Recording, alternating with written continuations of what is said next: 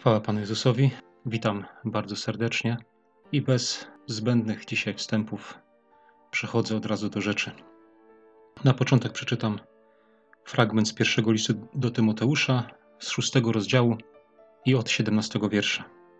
Bogaczom tego świata nakazuj, ażeby się nie wynosili i nie pokładali nadziei w niepewnym bogactwie, lecz w Bogu, który nam ku używaniu wszystkiego obficie udziela.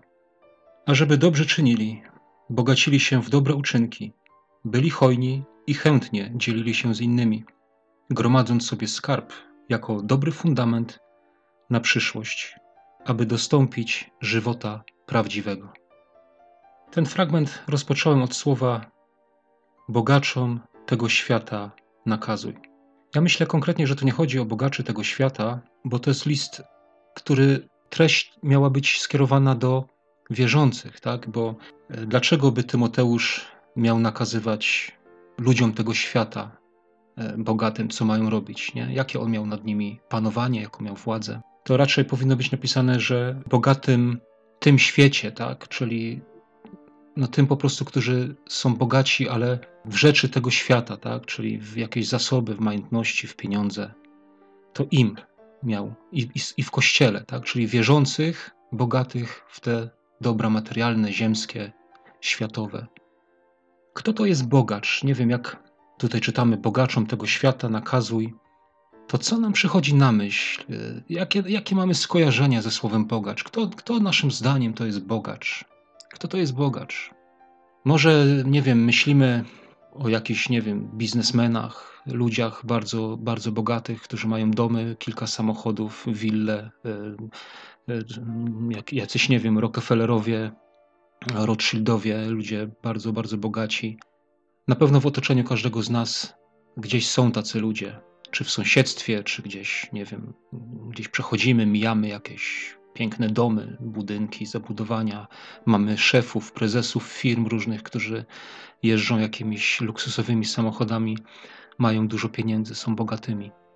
Wiecie, gdyby to słowo było skierowane do takich ludzi, to ja myślę, że w społecznościach wierzących też, no są tacy ludzie, tak bywają, ale jest ich chyba niewielu.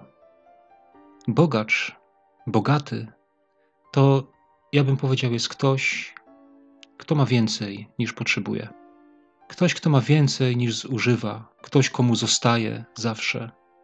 Ja bym tak powiedział, ja bym tak określił bogatego. I ja myślę, że właśnie w naszej chrześcijańskiej perspektywie powinniśmy tak na to spojrzeć, że to jest człowiek bogaty. Czy chcesz, czy nie chcesz. Jeśli masz więcej niż ci potrzeba, to jesteś bogaty. Nie wiem, czy to dla ciebie dobra wiadomość, czy zła. Jeśli masz więcej niż ci potrzeba, jesteś w tej grupie ludzi, którzy są bogatymi. Bo tu nie jest mowa o milionerach, o miliarderach. Tu jest mowa po prostu o ludziach, którzy mają dobra ziemskie.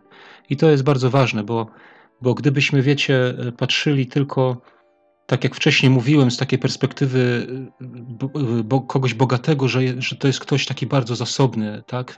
Tak jak ja mówiłem wcześniej, tak? Czy jakieś tam prezesi i tak dalej, biznesmeni, politycy, bankierzy i tak dalej, to moglibyśmy powiedzieć, że to słowo nie kieruje się do nas, bo my nie jesteśmy takimi bogaczami. Ale jeśli spojrzymy na to w ten sposób, tak? Że mamy więcej niż potrzebujemy, więcej niż nam jest potrzeba, kochani, to myślę, że tutaj właśnie może się zmienić troszkę nasze myślenie, że to jest skierowane do nas.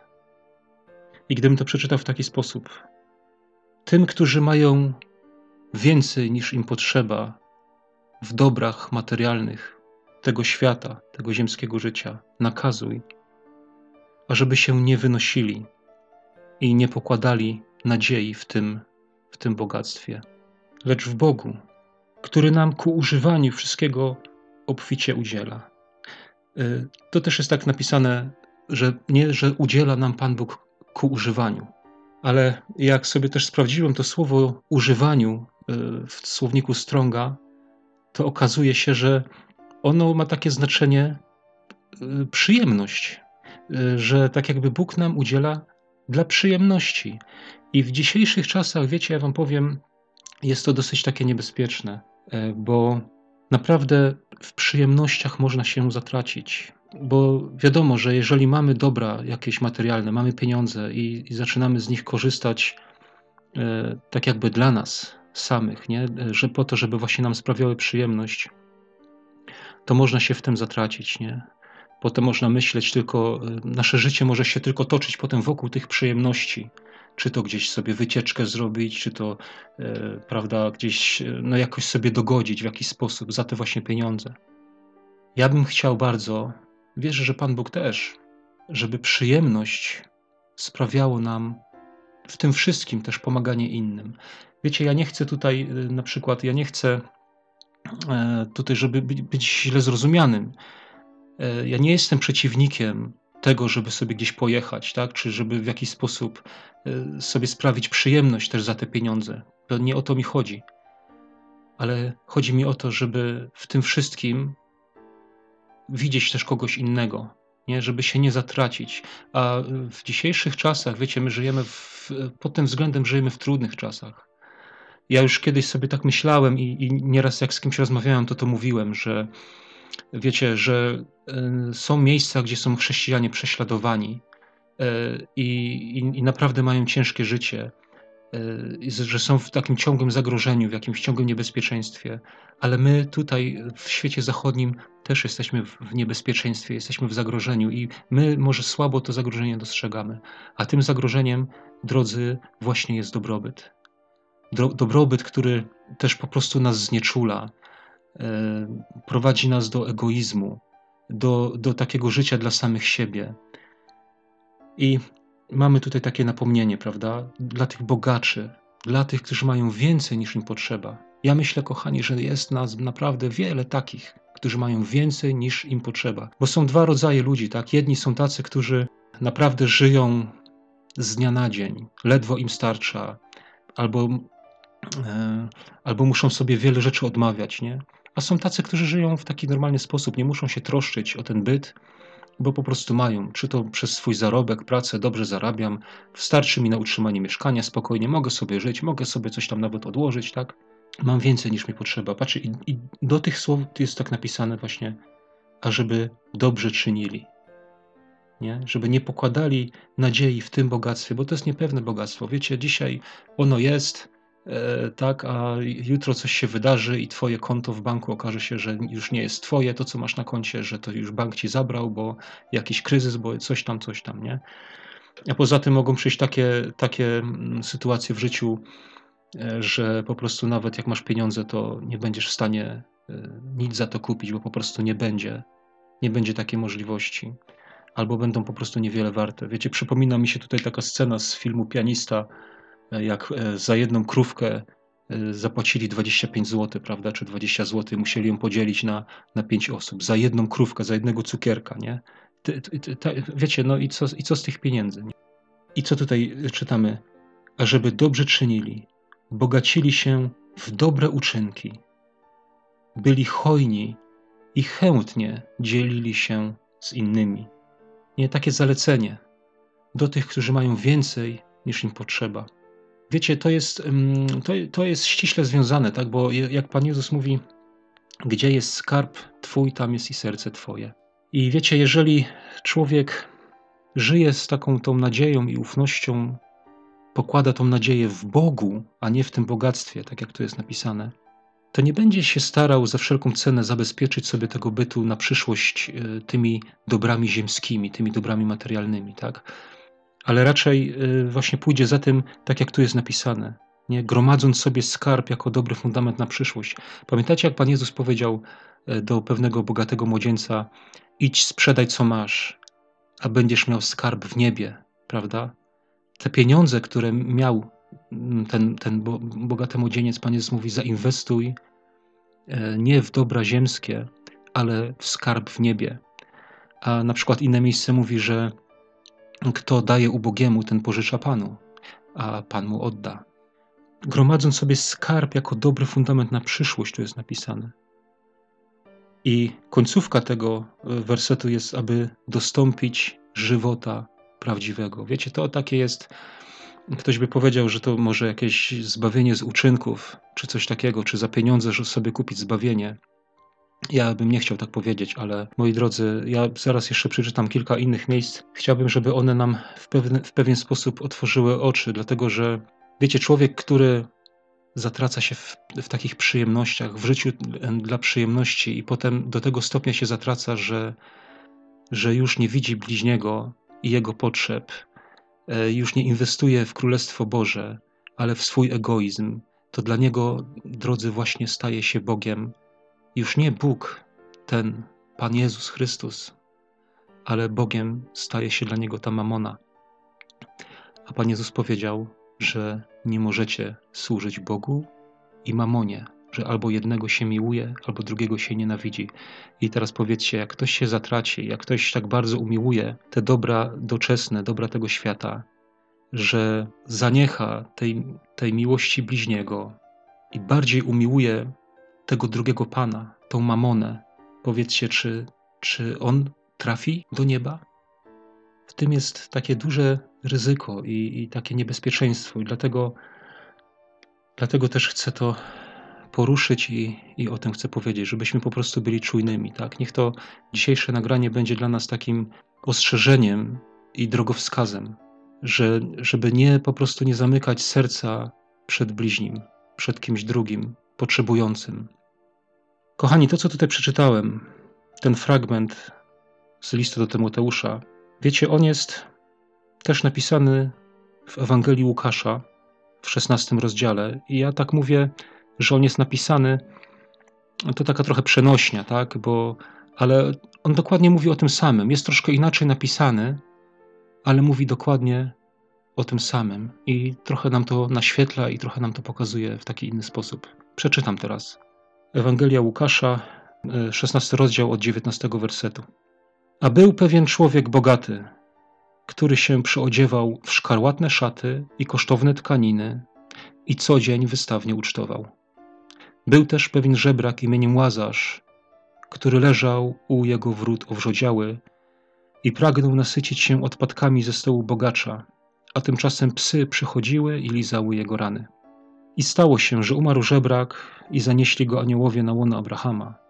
Umarł też bogacz i został pochowany. A gdy w krainie umarłych cierpiał męki i podniósł oczy swoje, ujrzał z daleka Abrahama i Łazarza na jego łonie. Wtedy zawołał i rzekł: Ojcze Abrahamie, zmiłuj się nade mną i poślij Łazarza, aby umoczył koniec palca swego w wodzie i ochłodził mi język, bo męki cierpię w tym płomieniu. Abraham zaś rzekł: Synu, pomnij, że dobro swoje otrzymałeś za swego życia, podobnie jak Łazarz zło. Teraz on tutaj doznaje pociechy, a ty męki cierpisz. Myślę, że do tego miejsca wystarczy. Powiedzcie, czy to nie mówi o tym samym? Dla mnie to jest ten sam fragment, dla mnie to jest to samo miejsce. Był człowiek bogaty, który się przyodziewał w szkarłatne szaty i kosztowne tkaniny i co dzień wystawnie ucztował. Bogaty, ten, który we wszystko opływa, w dobra tego świata, ma więcej niż potrzebuje. Zobaczcie, on się nie musi troszczyć o ubranie, w co by się miał ubrać. Mógł się przyodziewać codziennie w jakieś inne szaty, miał kosztowne szaty, tak? Nie musiał się troszczyć o swoje ubrania.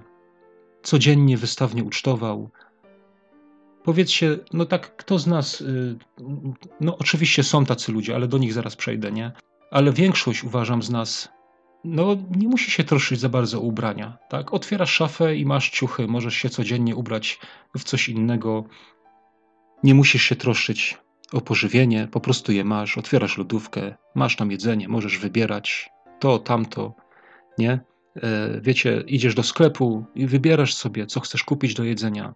Czy to chcesz kupić, czy tamto, czy kupujesz na co masz ochotę, na co masz smak, nie? Przychodzi ci smak na to sobie kupujesz to. Ale zobaczcie, tutaj pisze: był też pewien żebrak imieniem Łazarz, który leżał u jego wrót owrzodziały i pragnął nasycić się odpadkami ze stołu bogacza. Wiecie, są wokół nas ludzie, w naszych społecznościach nawet bym powiedział, są ludzie, którzy chcieliby mieć odrobinę tego, co my mamy, którzy chcieliby się nie troszczyć o to, co będą jeść, o to, jak zapłacą swoje rachunki, o to, jak utrzymają swój dom. Są tacy ludzie. Łazarz leżał u jego wrót, tego bogacza, i ten bogacz go widział. Może codziennie przechodził obok niego i nie zwracał na niego uwagi. Słuchajcie, czy ten bogacz, czy coś by mu ubyło, czy coś by zbiedniał, gdyby dał jakąś szatę temu żebrakowi, temu Łazarzowi, gdyby podzielił się z nim swoim jedzeniem? Nie, zobaczcie, zamknięte serce. Drodzy, ja tu chcę zwrócić uwagę, że tak bywa w społecznościach. Niestety, ale tak bywa w zborach ludzi wierzących, w społecznościach, tak jest. Są ludzie, którym nie brak niczego, którzy mają więcej niż im potrzeba, i są tacy jak Łazarz, którzy chcieliby mieć odrobinę tego, co mają tamci, bo mają niedostatek. I zobaczcie, w tym fragmencie do Tymoteusza ja przeczytałem, tam jest napisane, że te bogacze, żeby się nie wynosili. Tam jest napisane, nie? Żeby się nie wynosili. I wiecie, często jest taka postawa dzisiaj ludzi, że wynoszą się nad tymi, którzy są takimi jak ten Łazarz. Wynoszą się, mówią, że może sam jest sobie winien, albo patrzą z góry, nie? Bo ja mam, a on nie ma, więc mogę na niego trochę z góry spojrzeć, mogę się może trochę z niego podeśmiać. Zobaczmy, jaki był koniec tych ludzi. Wiecie, ja nie chcę tutaj mówić, że bogactwo prowadzi do piekła, bo to jest nieprawdą. Ale zobaczmy, że tutaj Łazarz pragnął nasycić się odpadkami ze stołu bogacza. Czyli odpadkami, czymś, co zbywa. Nie? Zobaczcie, zbywa. Czy wiesz, że z tego, co ci zbywa, możesz kogoś nakarmić, możesz kogoś ubrać, możesz komuś pomóc z tego, co ci zbywa, a tymczasem często to, co nam zbywa, jest pakowane po prostu gdzieś na konta i trawione na właśnie przyjemności. A tymczasem taki okruch jakiś. Nie, ja tu nie chcę, żebyście mnie źle nie zrozumieli, bo ja nie chcę powiedzieć, że wiesz, że musisz wszystko oddać i tak dalej. Nie o to mi chodzi. Chodzi mi o ten drobiazg, o tą jakąś odrobinę. O to, żeby pokazać trochę serca. Zobaczcie, najpierw Łazarz pragnął, to jest napisane, pragnął nasycić się odpadkami. A później czytamy, że bogacz pragnął. Do tego stopnia pragnął i że prosił, żeby Abraham posłał Łazarza z odrobiną wody, żeby nie, bo tak mu się pić chciał. Takie miał pragnienie. I też chciał tej odrobiny. Nie dostał. Kochani, bogacz i Łazarz to byli ludzie z jednego narodu. To byli Żydzi. Może razem bywali w synagodze. Może znali te same pisma. Znali może tego samego Boga. Byli tak jakby z jednej społeczności. Jaka różnica była między nimi i jaki stosunek, prawda? Widzicie, ja tutaj na przykład widzę, że Łazarz nie miał żalu do bogacza. Może modlił się o niego. Bo gdyby to tak przenieść na właśnie na nasze czasy teraz, na życie wierzących, tak jak wcześniej wspomniałem, nie? Że na jednych, którzy są tymi bogaczami, a na innych, którzy są tymi Łazarzami, którzy są tymi potrzebującymi. No to gdyby taki potrzebujący zaczął przeklinać, nie, w swoim sercu takiego bogatego, że mu nie daje, że mu nie udziela, że mu nie pomaga, no to, prawda, nie znalazłby się na łonie Abrahama tak samo. A tutaj czytamy, że on znalazł się. Bogacz i Łazarz to są takie dwa imiona. Bogacz, jak już wcześniej powiedziałem, to ten, któremu zostaje, który ma więcej niż potrzebuje, a Łazarz, imię Łazarz oznacza ten, któremu pomaga Bóg. Nie wiem, jak masz na imię. Albo jesteś tym, który ma więcej niż potrzebuje, albo jesteś tym, któremu pomaga Bóg. Jeśli jesteś tym, któremu Bóg pomaga, to nie gniewaj się na bogatego.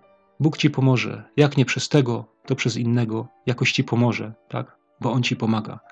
Wiecie, bo ci ludzie, którzy są jak Łazarz na przykład, to jakoś jednak im Bóg pomaga, nie? Jakoś oni, chociaż zobaczcie, chociaż nie mają tego wszystkiego i żyją jakoś tak z dnia na dzień, jakoś Pan Bóg ich wyprowadza, nie? Jakoś im pomaga. Ale jeśli jesteś bogaczem, to pomyśl też może, że Pan Bóg chce pomóc Łazarzowi twoimi rękoma. Wiecie, bywa też tak, że Łazarz, czyli ten, któremu pomaga Bóg, może z czasem stać się takim bogaczem i z takiego Łazarza zmienić stanowisko. Dobrze by było, gdyby nie zapominał później o tym, że był kiedyś w miejscu, gdzie dzisiaj jest Łazarz. Wiecie, ja tak sobie myślę jeszcze o tym Bogaczu. On miał jakieś przychody, prawda? No, bo był bogatym człowiekiem. Prawo izraelskie nakazywało oddawanie dziesięcin ze swoich przychodów. Ja myślę, że Bogacz to czynił, że Bogacz te dziesięciny oddawał. I dlaczego o tym mówię? Bo dzisiaj też ludzie wierzący oddają swoje dziesięciny do zborów. Tak jak tutaj ten Bogacz oddawał dziesięcinę i może pomyślał, że wypełnił swoje obowiązki, można by rzec finansowe w cudzysłowie. Dzisiaj też może być tak, że wielu z tych, którzy zanoszą swoją dziesięcinę do zborów, myślą, że już swój obowiązek wypełnili i pomijają tych, którzy są w potrzebie. Wiecie, Pan Jezus powiedział takie słowa do faryzeuszów w Ewangelii Mateusza 23:23. Mówi tak: biada wam, uczeni w piśmie i faryzeusze, obłudnicy, że dajecie dziesięcinę z mięty i z kopru i z kminku, a zaniedbaliście tego, co ważniejsze w zakonie, sprawiedliwości, miłosierdzia i wierności. Te rzeczy należało czynić, a tamtych nie zaniedbywać. Wiecie, tutaj według słów Pana Jezusa miłosierdzie ważniejsze było, tak jakby nad tą dziesięcinę. Dlaczego chcę tutaj parę słów o dziesięcinie powiedzieć? Bo chciałbym, żebyśmy spojrzeli na to tak troszkę inaczej, bo my tak jesteśmy przyzwyczajeni, tak jak ten świątynny sposób, prawda, że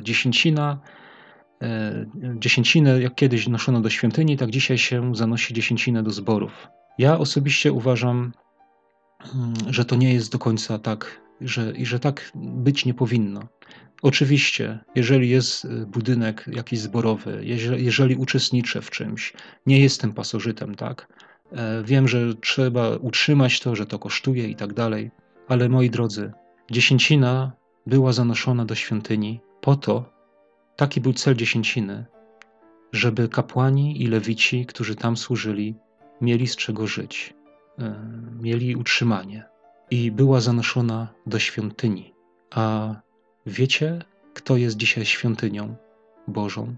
Ja i ty.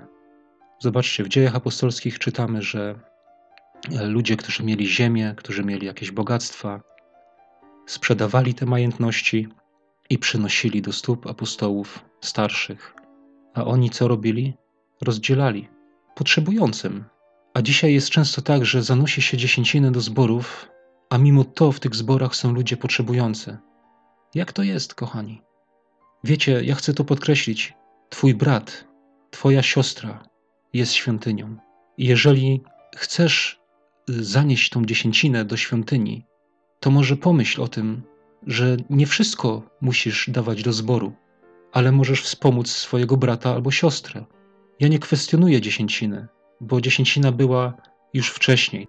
Czytamy o tym, że Abraham złożył dziesięcinę Melchizedekowi i czytamy o tym, że Jakub na przykład też mówił do Boga, że jeśli będziesz ze mną, jeśli mi pobłogosławisz, będziesz ze mną przez te wszystkie lata mojej tułaczki, to ja też oddam, będziesz moim Bogiem i oddam Ci 10 część ze wszystkiego, co będę miał.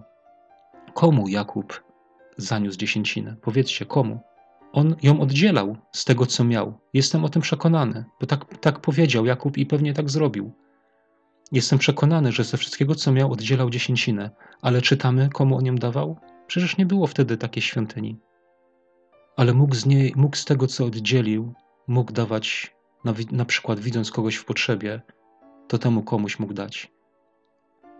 Wiecie, mam dla was taki, nie wiem, może dla tych, którzy nie mają społeczności, tak, a chcieliby w jakiś sposób wspierać, czy tam pomagać innym. Ja mam taką prostą myśl, takie rozwiązanie. Według też słów apostoła Pawła, zobaczcie, to taka może wskazówka, nie? Że jak w liście do Koryntian, chyba 2, on pisał o zbiórce tam na ubogich w Jerozolimie, to on tak napisał, że niech każdy odkłada u siebie to, co może. A potem, tam jak on przyjdzie, to pozbierają. Ale zobaczcie, nie? Odkładaj u siebie to, co możesz. Więc nie masz społeczności, chciałbyś tą dziesięcinę jakoś Bogu oddawać, to odkładaj sobie u siebie ją, gdzieś na bok. A jak przyjdzie potrzeba, módl się, może Pan Bóg Ci wskaże, gdzie masz dać, gdzie jest jakaś potrzeba, komu pomóc, kogo wesprzeć. To tak na marginesie. Moi drodzy, ja takie moje zdanie wam tylko mówię. Ja uważam, że właśnie to inaczej powinno wyglądać. Że to nie tak, że po prostu zbory są i zanosi się tam, ludzie zanoszą tam dziesięcinę. Ważniejsze jest popatrzeć jeden na drugiego. Wiesz, to nie jest powiedziane, że ty musisz odłożyć dziesięcinę i od razu co miesiąc wszystko przekazać do zboru. Ja uważam, że jak jest zbór i są potrzeby jakieś zborowe, to powinno to być po prostu ogłaszane. Bracia, siostry, psuje nam się dach. Potrzebne są pieniądze. Kto ile może, złóżmy się, dołóżmy się i zrobimy. Nie wiem, może się mylę, ale ja uważam, że tak być powinno. Jestem przeciwnikiem chodzenia z koszykami po społecznościach, zbierania pieniędzy. Uważam, że tak nie powinno być. Jak są potrzeby, powinny być ogłoszone, powinna być zbiórka. Może być jakaś skrzynka, gdzie ktoś chce, tam niech wrzuca, ale nie jakieś tam wędrujące koszyki. Ale to wszystko taki margines duży, przepraszam, wracam teraz do tematu. Bogacz i Łazarz.